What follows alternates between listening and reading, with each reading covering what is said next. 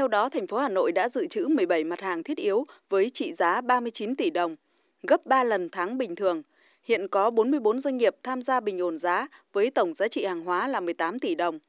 Sở Công Thương thành phố Hà Nội cũng kết nối với năm mươi ba tỉnh thành để đưa hàng hóa về Hà Nội phục vụ thị trường Tết.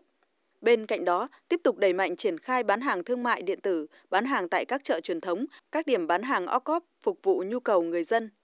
Dự kiến tình hình dịch Covid mười chín vẫn diễn biến phức tạp, có thể lưu thông hàng hóa sẽ đối mặt với khó khăn như thiếu nguồn nhân lực do nhiều đối tượng là ép không, ép một.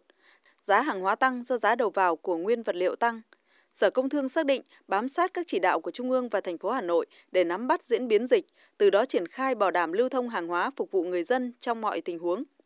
Sở Công Thương cũng đề nghị các quận, huyện, thị xã phối hợp với Sở hỗ trợ doanh nghiệp sản xuất kinh doanh để doanh nghiệp sản xuất ổn định, hoạt động lưu thông bình thường, tổ chức các hội chợ hoa xuân đảm bảo phòng chống dịch, hỗ trợ nông dân Hà Nội và các tỉnh đưa hàng hóa vào các chợ, các điểm phục vụ Tết.